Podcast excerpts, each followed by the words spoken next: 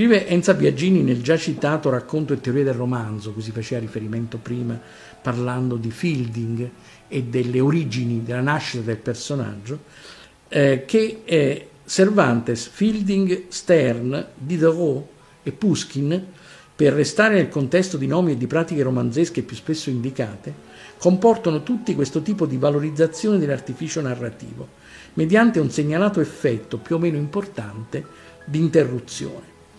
Può anche trattarsi semplicemente dell'evidenziamento di una ellissi, un vuoto nella storia, del genere, non sto a dire, taccio, non vale la pena di raccontare, oppure in modo sistematico in Lorenz Stern, appunto l'autore della vita e le opinioni di Tristan Shandy, Gentiluomo.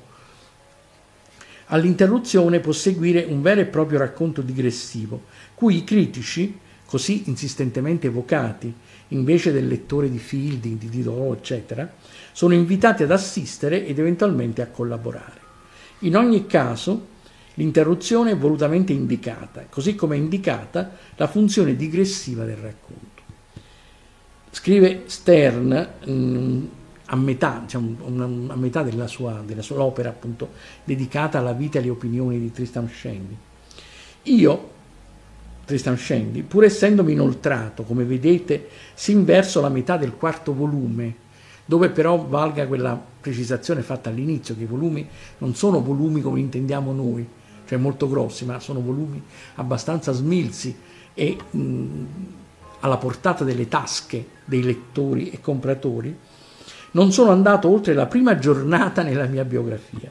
È evidente che se in 365 giorni di vita vissuta ne ho descritto soltanto uno, ne ho 364 in più da narrare che non quando cominciai.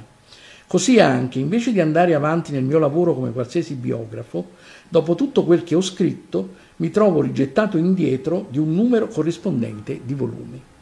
Se gli eventi e le opinioni sopra di essi richiedono tanta narrazione, come si fa a tagliar corto? E poi, perché tagliare? Per quanta voglia io abbia di scrivere, per quanto mi tuffi nella piena degli avvenimenti, come Orazio consiglia in un celebre testo che è l'Ars Poetica, no? il Carmen Seculare, non riuscirò mai a raggiungere me stesso.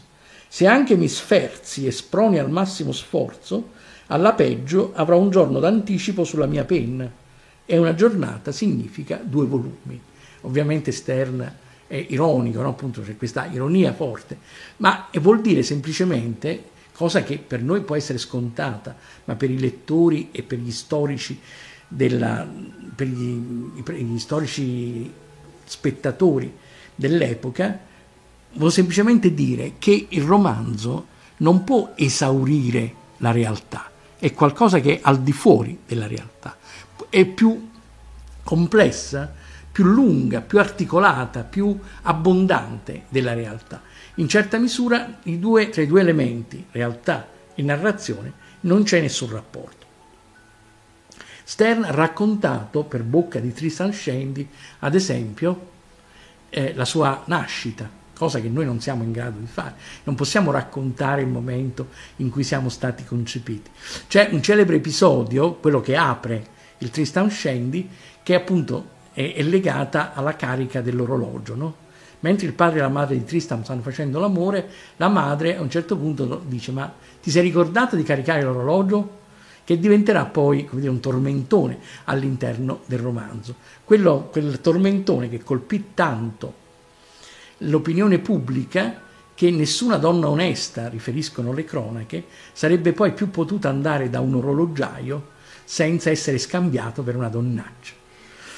Questo racconto dell'orologio, no? il fatto che Tristan Shandy racconta che è stato concepito nel momento in cui la madre, invece di pensare a quello che stava facendo, pensava all'orologio, è il, sin- dire, il sintomo della irrealtà della narrazione. Nessuno può raccontare quando è stato concepito perché nessuno di noi ovviamente se lo ricorda, non si ricorda nemmeno quando è nato, ma un romanziere sì.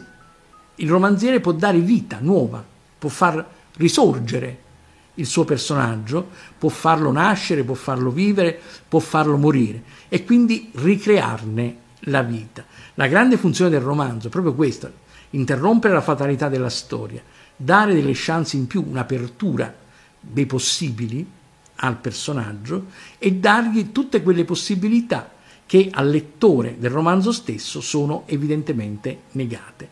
Un romanziere quindi è un demiurgo.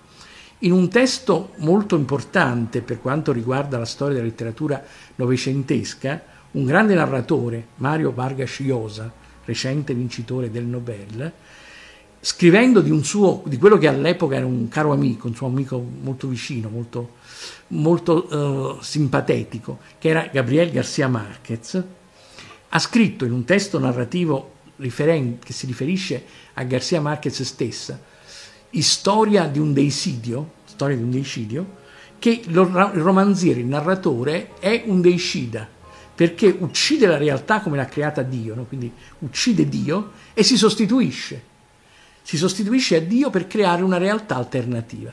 E questo gli dà delle possibilità illimitate perché come Dio può fare tutto quello che vuole, può ricreare il mondo e dargli nomi come vuole, soltanto che nel farlo però si pone nella condizione di essere soggetto alle stesse critiche a cui è soggetto Dio per la sua creazione, cioè gli può essere, può essere accusato di creare male il proprio mondo. Quindi il romanziere è un narratore, non solo un narratore e di conseguenza è un creatore, ma è un creatore alla stessa stregua di Dio, in un'ottica laica ovviamente, per cui quello che scrive, quello che manifesta attraverso le proprie narrazioni è qualcosa che corrisponde a una nuova creazione, essere Dio in fondo. Quindi è un atto di superbia enorme che come superbia però viene punita a sua volta o dall'oblio o dal fatto che il suo operato, la sua creazione, potrebbe anche non essere reale, cioè